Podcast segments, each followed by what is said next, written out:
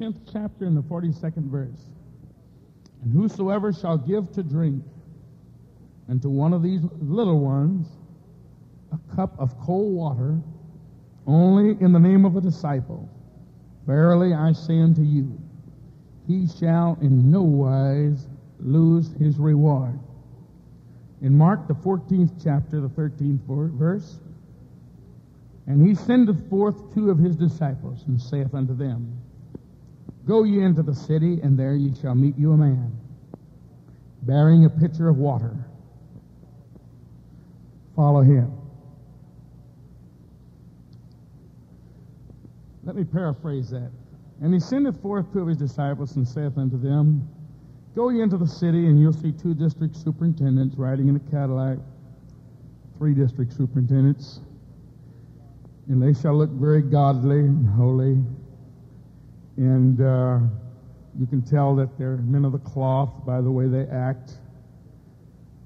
You know, it doesn't say that, does it? It said, go and you'll find a water boy.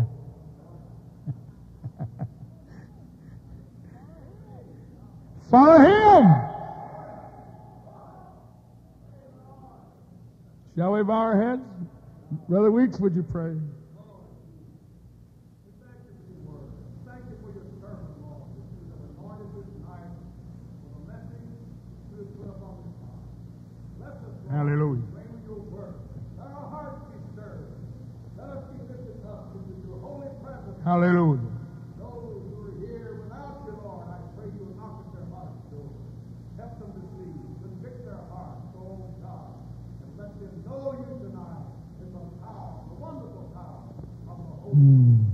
Jesus' name. Hmm. Amen. Lift up your hands and praise the Lord. with me. Oh, hallelujah.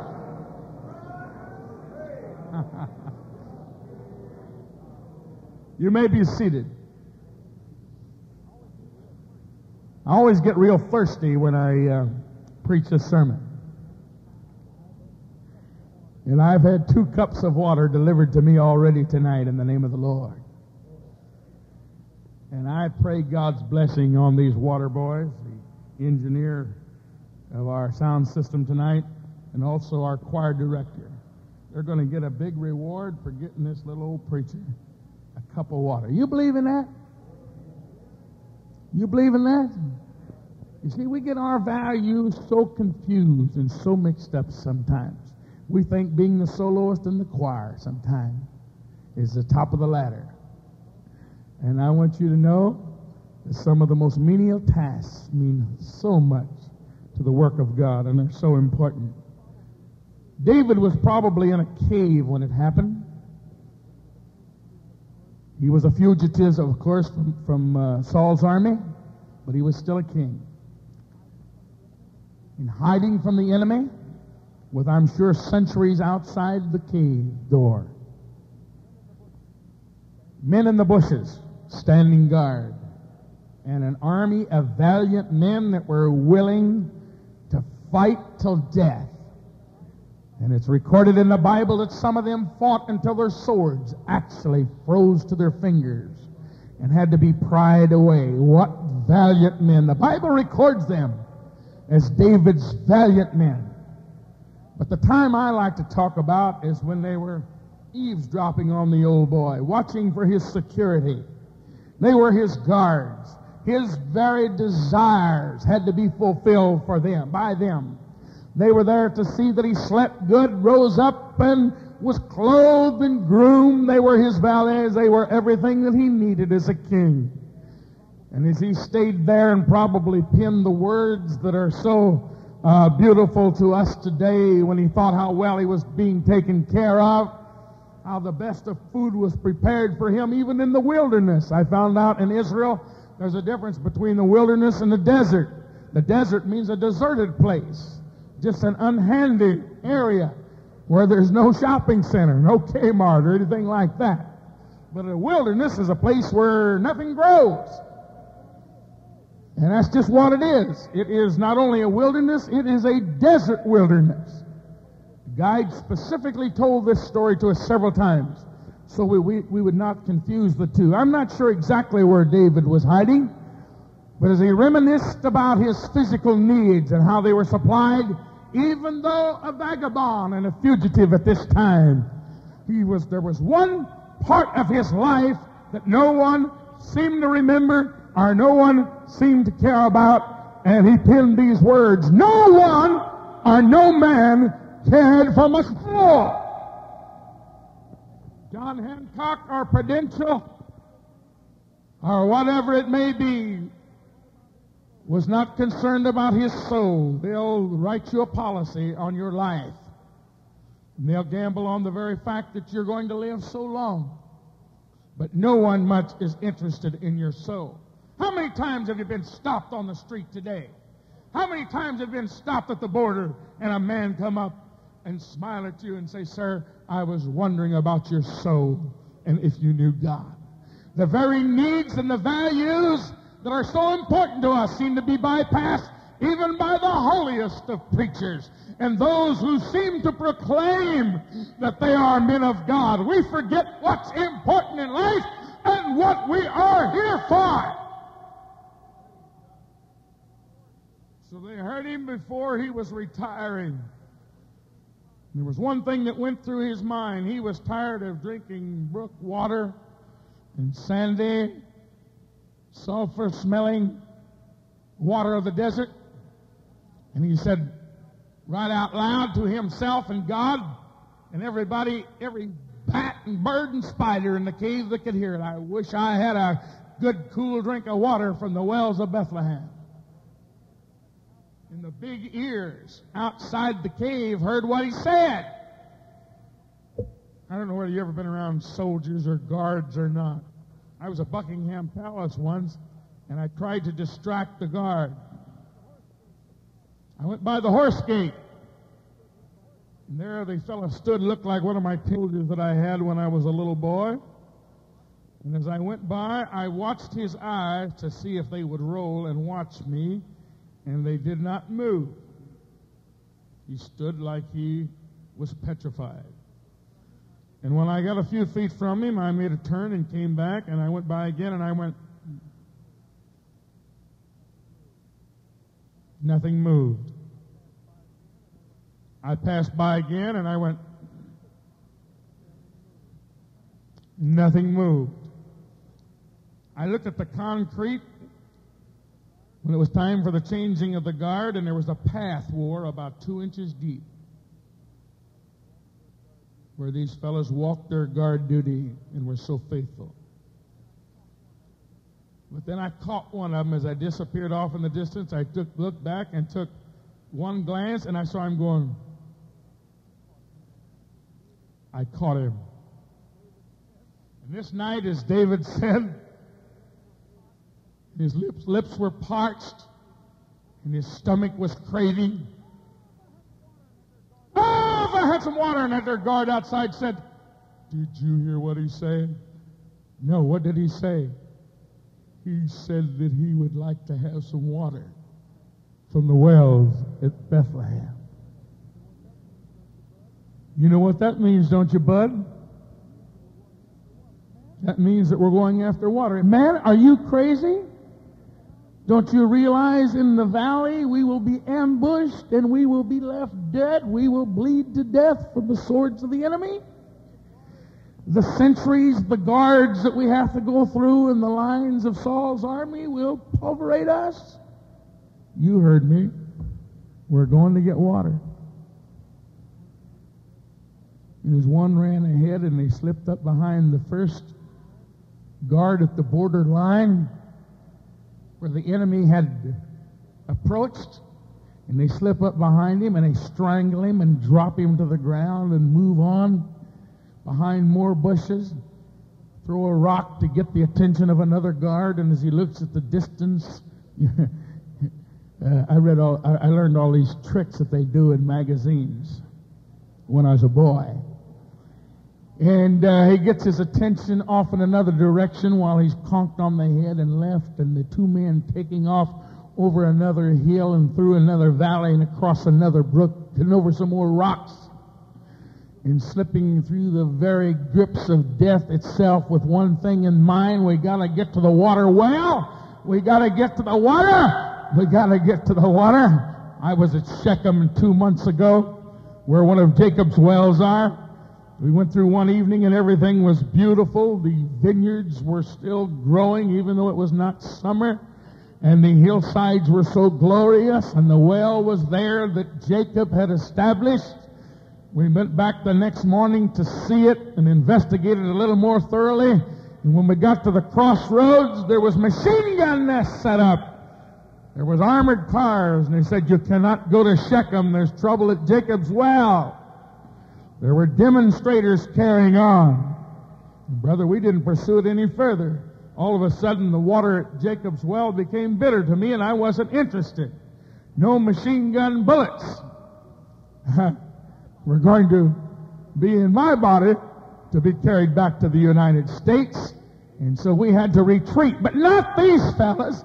They didn't stop at anything, brother. There were no fences too high. There were no vineyards too thick. There was no uh, desert too sandy for them as they finally approached their destination victoriously. And they got that water. And uh, I can see them falling on the ground. Not only exhausted, but rejoicing inside, reaching and patting each other on the back, congratulating themselves because they got the water. And now, friend, I want you to know the trip back is going to be more perilous than the one we had coming over. Because not only do we got to get ourselves through those lines, we got to get the water through those lines. We got to get the water back. The king's wanting some water. I heard him say it before he laid down to sleep. He doesn't know we heard him, but he said he, he expressed that he would like to have some of this water. Man, look at him. Mm. Don't blame him for wanting this water. Mm. This water is wonderful. I wish all you folks out there had a nice, refreshing, cool drink of this water. It's just great. It's just marvelous. I'm glad somebody fought the lines of the auditorium tonight and shot and, and brought me this water. It's great, thank God. So it was about the same story, except you had the jug of water.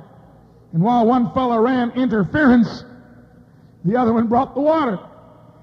And as he cleared the way, yeah, quarter by quarter or yards by yards, he said, come on, it's all clear. We can go. And finally, as they slipped up behind the last guard and conked him on the head and knocked him and left him for dead, and there's no doubt in my mind that there was bloodshed. The Bible seems to bear this out. But finally we're there. We're within sight of the cave and the place where David is resting. And it's worth waking him up. After all, isn't this what he wanted? Isn't this what he was talking about? King, King, Master, Sir, can you hear us? A groggy, sleepy David arises, thinking the enemy is after them again, reaches for his sword, possibly, or his cloak.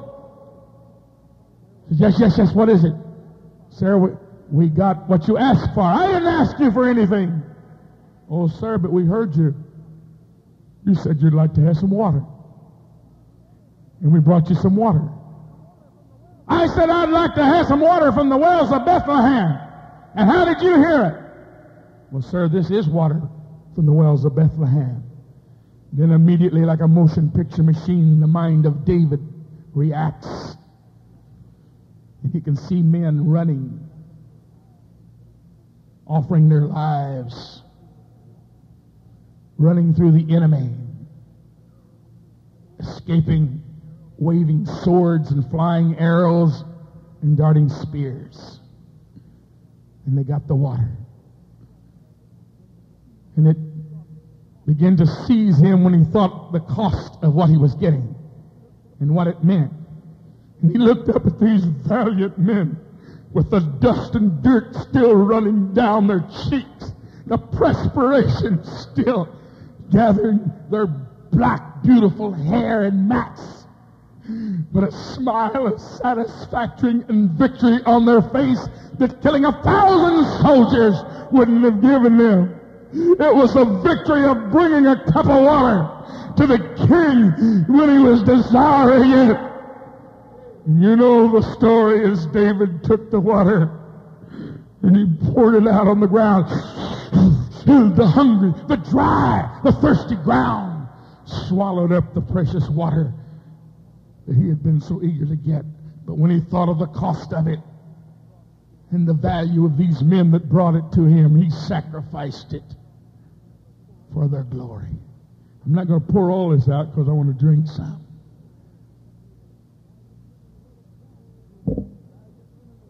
So two of the most valiant men in the Word of God was established and one of the most beautiful stories was ever written. Because David had some water boys.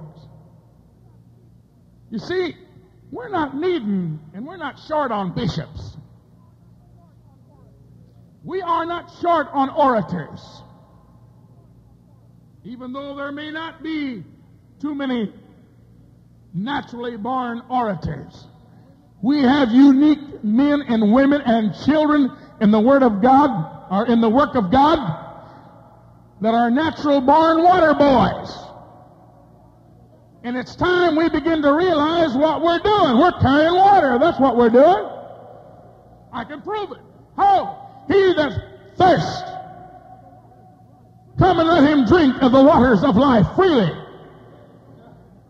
And I want you to know you don't have to have a Lincoln Continental. I have one because a kind assembly of God man gives me one to drive. Isn't that beautiful? I've had three of them and it's cost me $200. That's God. Brother Ellis got the same thing. Man leases him a car. These are the kind things of God, but that's not what we're short on. We are not short on fine cars. We are not short on fine dressed preachers. I'll tell you, I saw about the nicest dressed bunch of men. I'll tell you, I, I thought I was coming down here in a pine thicket, and you all become church in overalls. But I saw some of the sharpest dressed preachers for their age of any I've ever seen in my life. Brother, I don't mean that uh, derogatory, because your district superintendent is one of the finest looking men in the country. That'll help me get back again, won't it, huh? One of the sweetest men, too, incidentally. He better not holler water, I'll take out. We need to realize what's important. This didn't happen to me overnight. I started reminiscing. My mind went back to the old Adams School play, playground, the old schoolyard. If you don't know where that is, that's in St. Louis, right down where all the country people live. That's where I lived. My folks come in from the country, that's where they stopped. It was so, uh, it was so country they called it Tower Grove, Missouri, and it was right in the middle of the city. It was just a country town of its own. And some of the highlights of my life was on that old playground when the gang all gathered together for that ball game. Brother, I don't know where they came from, but they came out of those houses like rats. Newstead Avenues, little old frame bungalows produced their uh, Straverskys and their Garretts. And we had a row of houses called Bed Bug Row. Brother, you ought to see them come out of there. Not the bed bugs, I'm talking about the kids. And here they come. Old Bill Cronin, Peanuts Lowry, and all of them. Peanuts McCormick. The Haley boys, they lived on Vista. And they were the biggest, and everybody knew they'd get to be the boss and the captains. So they said, uh, all right, fellas, line up. We're going to tune up, choose up sides. And uh, this is when I really tried to look my best. After all, I did own the bat and ball.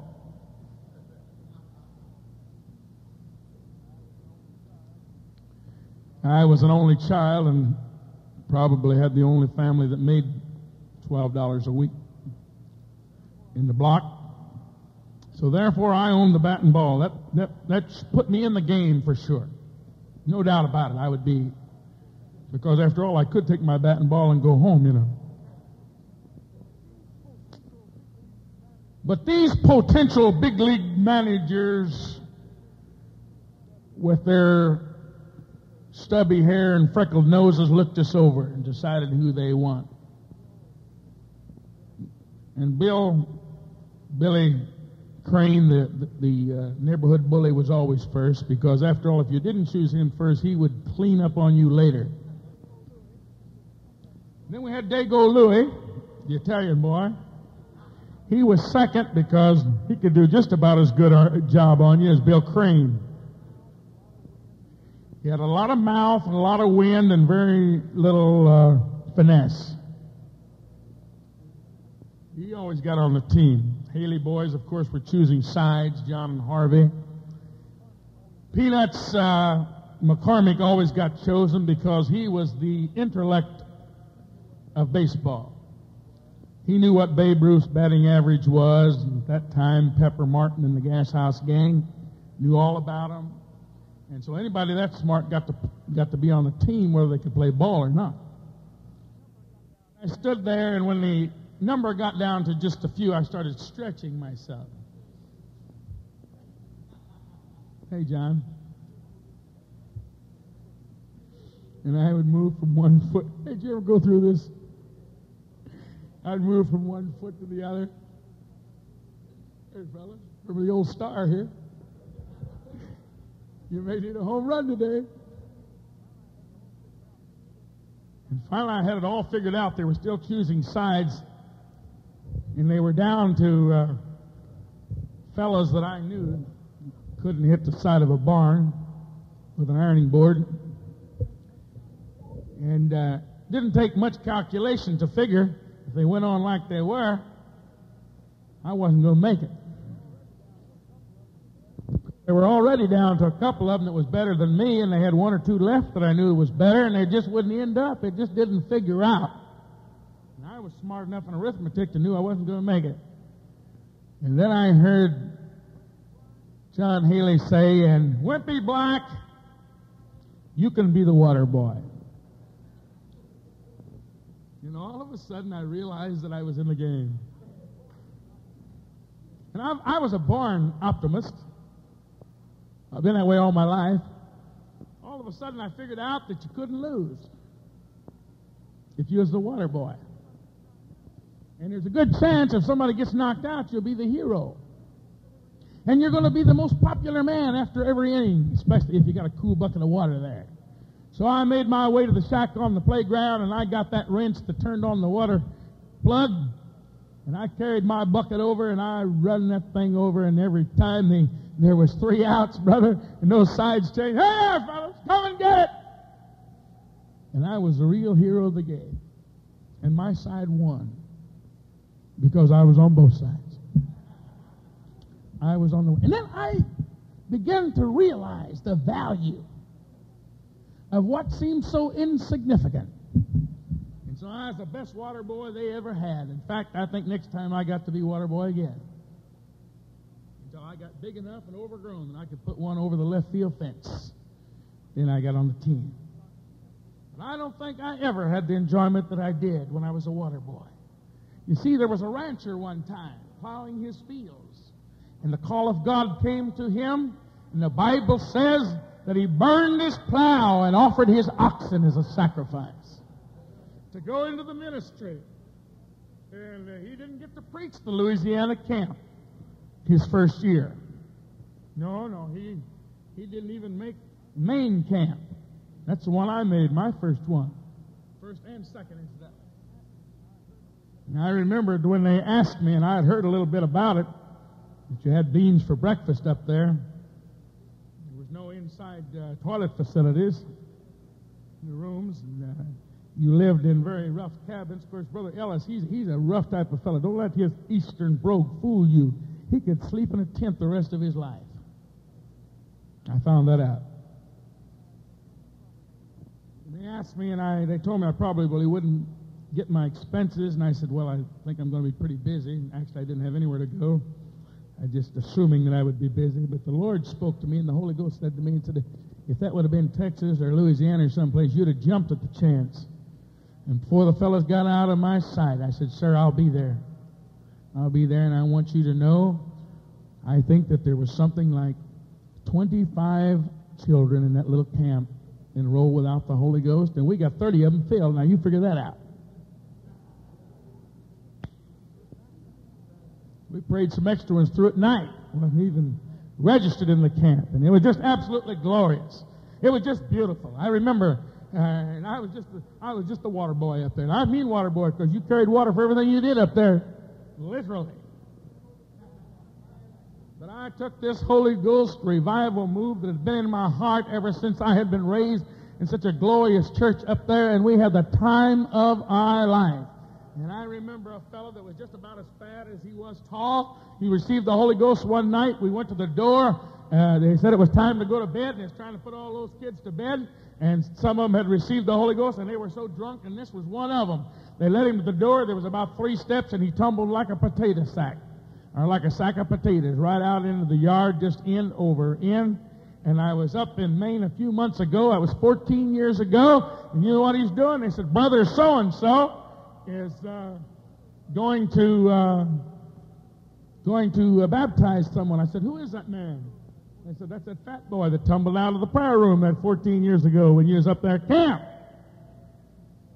And they called him potatoes, incidentally. I said, Brother Black said, That's old potatoes. I said, That's old potatoes. I said, You mean that's the fellow? Yeah, that's him. That's him. Brother Ellis' son got married to uh, Brother Gwynn's daughter, and I went to that uh, lovely wedding, and I went down the line. Alan Ellis stuck his hand out there, and he said, Thanks for praying me through the Holy Ghost, Brother Black. In New York camp, I think it was the first youth camp they ever had. At that time, we was there to five of them. I went down two more people said, Brother Black, thanks for praying me through to the Holy Ghost at Camp Galilee. I went to another one and said, Brother Black, remember Wisconsin? You prayed me through to the Holy Ghost. In that one wedding party, there were about five young people that I'd had the privilege of carrying water to. Nobody said you preached a good sermon. Nobody said I still remember what you preached. But uh, they said, uh, you helped me get the Holy Ghost. Amen. If you ever, with an earshot of anybody, and you hear an expression or find out I suspect that they need God. Friend, I want you to know that there's more glory in getting somebody through to the baptism of the Holy Ghost than anything that you'll ever do. Got too many people standing by on the sidelines waiting for some glamorous position to come their way and God wanting us to learn how to carry some water. Let's thank the Lord for His presence. Hallelujah. Well, let's go back to that rancher. That man who had oxen and had a plow. Anyway, that's more than I got. God called him and he took out down the road following the prophet. When it got time in the evening, where he would thought he would sit down and learn and hear the strategy of how you become a successful prophet. And Elijah was sitting down with Elisha. That old brother Schmidt, a Dutchman in our church from up Wisconsin way, many years ago. He said, Tonight I'm going to preach on Elijah and Elisha. He said, They are both the same to me because I cannot say the difference. And it's very confused when you preach about these two fellows because they sound so much alike. But I want you to know the difference was that one of them was a prophet and one of them was a water boy. And the most important job of the evening was running and getting the goat skins filled with water and coming back. Just come off of here. Man, it's Bible school time. It's time for homiletics. And here's what it was it was getting down with a big old goat skin of water and pouring water and laying them on the bony, dirty feet of the prophet. And I want you to know that old water boy became a great man of God. Brother, you talk about miracles. He sounded like he was the one that invented them before his ministry was over. And if you cornered him and got him in the right place and could get him to talk about it and say, Brother Prophet Elisha, I would like to know the secret of your success. Sit down, man. I want to tell you. I learned how to preach the gospel, washing feet. pouring water, getting your drink, washing the dishes. I don't believe everybody that's a successful preacher will necessarily be a dishwasher. You may not get a chance. I hate to wash dishes. I hate to even put them in a dishwasher. But if that's what it takes, friend, to win some soul to God, get your dishes ready. Get your dishes ready. Most beautiful part of my life or my ministry, and I don't mind telling you this. And I've been in your fine district several times, been at the test, Texas District Campground three times, and many other places in the country. I counted up one time, and God privileged us to be in over 50, Sister Black and I, over 50 camp meetings and youth camps. But I want you to know that that's not the most exciting time of my life. The most precious years of my life was when I rubbed the bony feet of my old pastor. that took me off of the streets of St. Louis when I was just a little dirty faced newspaper boy. He took me into his love. He came by the grocery store where I was working one day. And he said, uh, So you'd like to learn to play a saxophone, would you? And I said, Oh, yeah, Pastor. But I guess I'll never have one. He said, I think you will. He said, I just happened to accidentally run into one today over at the pawn shop. Take this home with you. See what you can do with it. I was playing it the next service. I learned one song, and I went, and while they played everything else, I played that one song all through church. Finally, I got up enough nerve to sit behind the piano player and play, and here's the way he played the piano. He played the piano with one hand and kept his ears stopped up with the other while I was learning. And that precious man that would come by my house, my parents both worked and I run the streets. He figured the only way I'd ever be saved. And while he got his sermons, he was a real estate man, I was paper boy.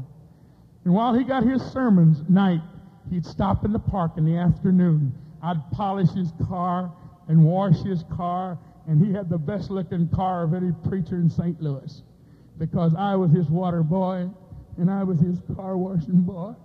And those are the most precious memories of my life, Brother Weeks. Those are the greatest days that I can remember. How I heard him say, Now, if you're ever going to become a preacher, you're going to have to do this, and you're going to have to do that. And sometimes it seems so radical, especially when he told me that I was going to have to learn to fast. I was going to learn how to get people through the Holy Ghost. And uh, he'd see you standing by the uh, sidelines, and he'd tell you if you did not help somebody find God, he'd tell you Son, you're not worthy to preach the gospel. He told that to one fellow who had license. And the fellow turned in his license. A good thing he did because he fell into sin. It was just an indication he was afraid to be a water boy. But there's nothing more beautiful than washing the feet of the prophet of God. Nothing any more beautiful.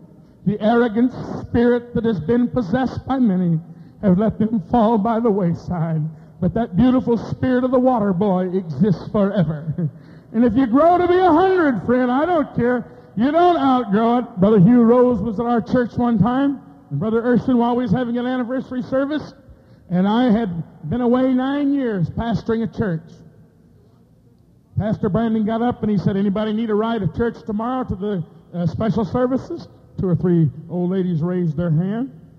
He said, uh, Brother Black will pick you up. And here I was, an ordained minister, a big shot preacher from Kansas City that had almost as many in Sunday school as him and beat him a few times.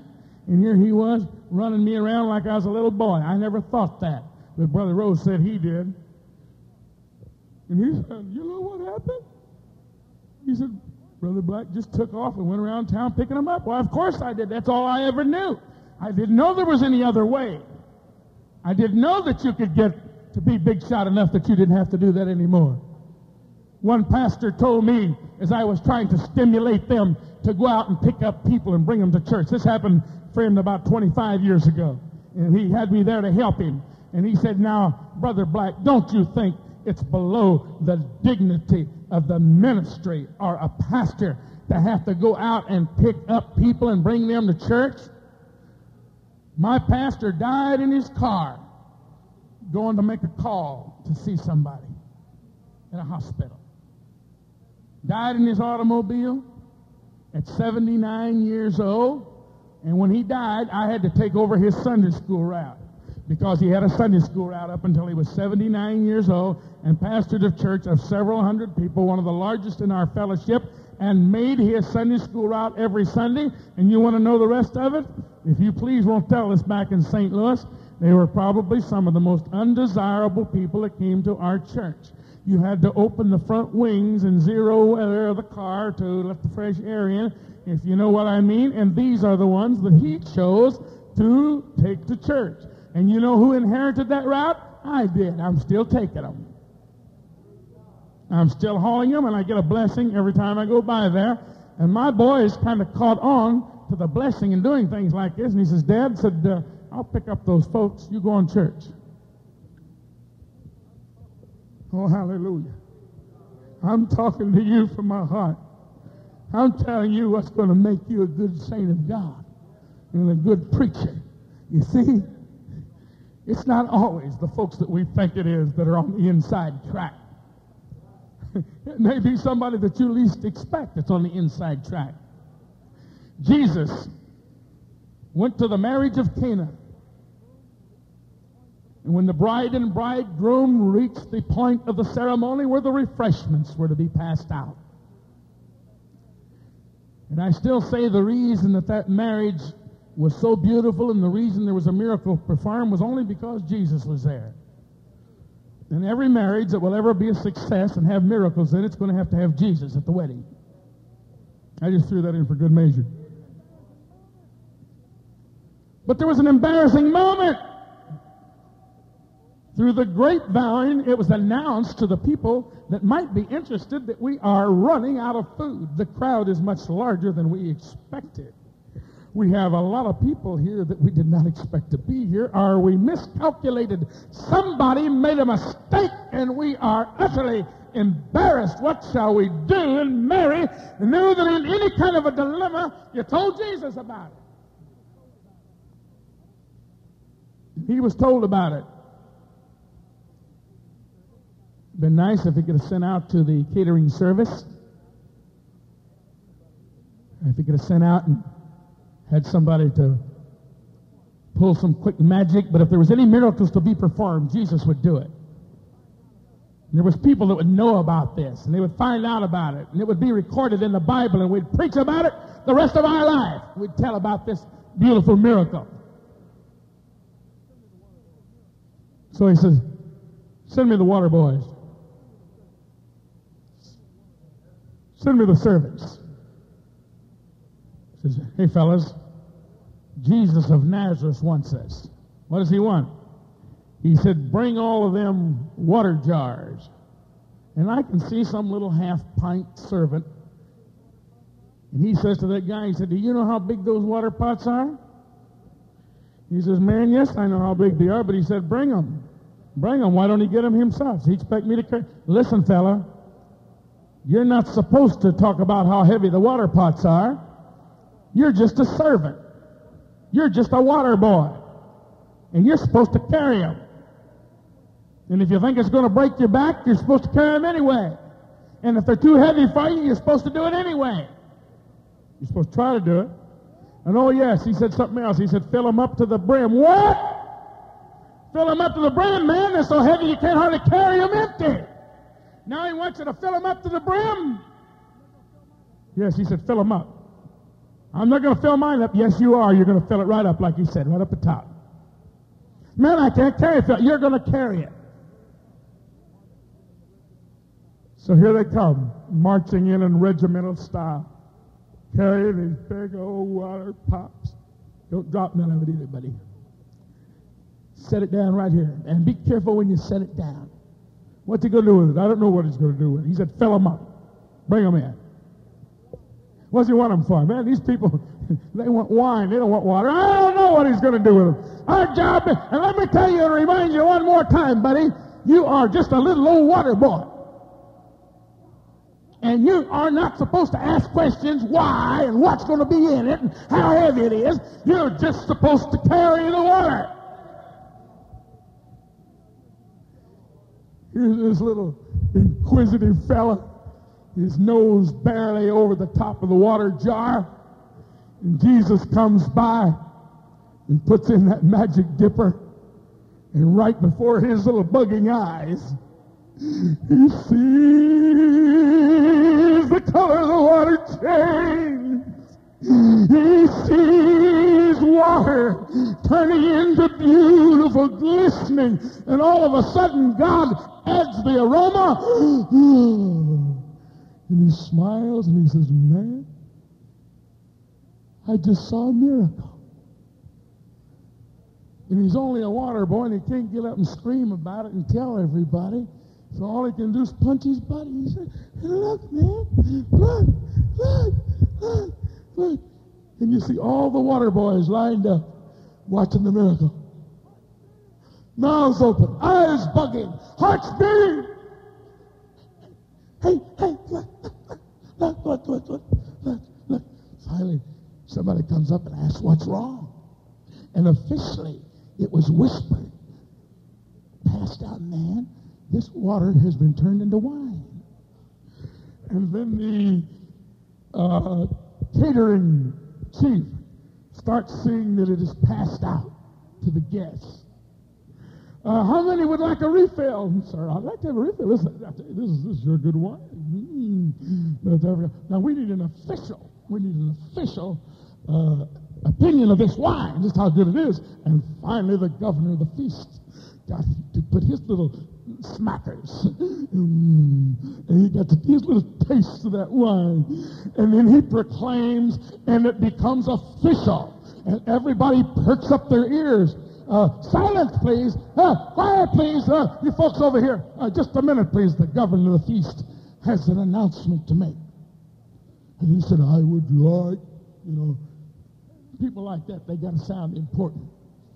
And he said, I would like to announce, after I have made the investigation and have tasted and tested, that they have saved the best wine until the last. And all of those stuffy shirts was nodding their heads. I dare say he is sure telling the truth. And there's a little old guy down there helping pass out the wine. He said, man, we knew it all the time. half an hour ago, a half an hour ago, we knew that the water had been turned into wine. and everywhere he went after that. And when they hired him over at the Waldorf Astoria, and he went in and they said, who are you? Where have you worked? He said, man, I saw water turned into wine. I am the servant. I am the miracle servant. I am the one who witnessed the first miracle that Jesus ever performed. Let's praise the Lord.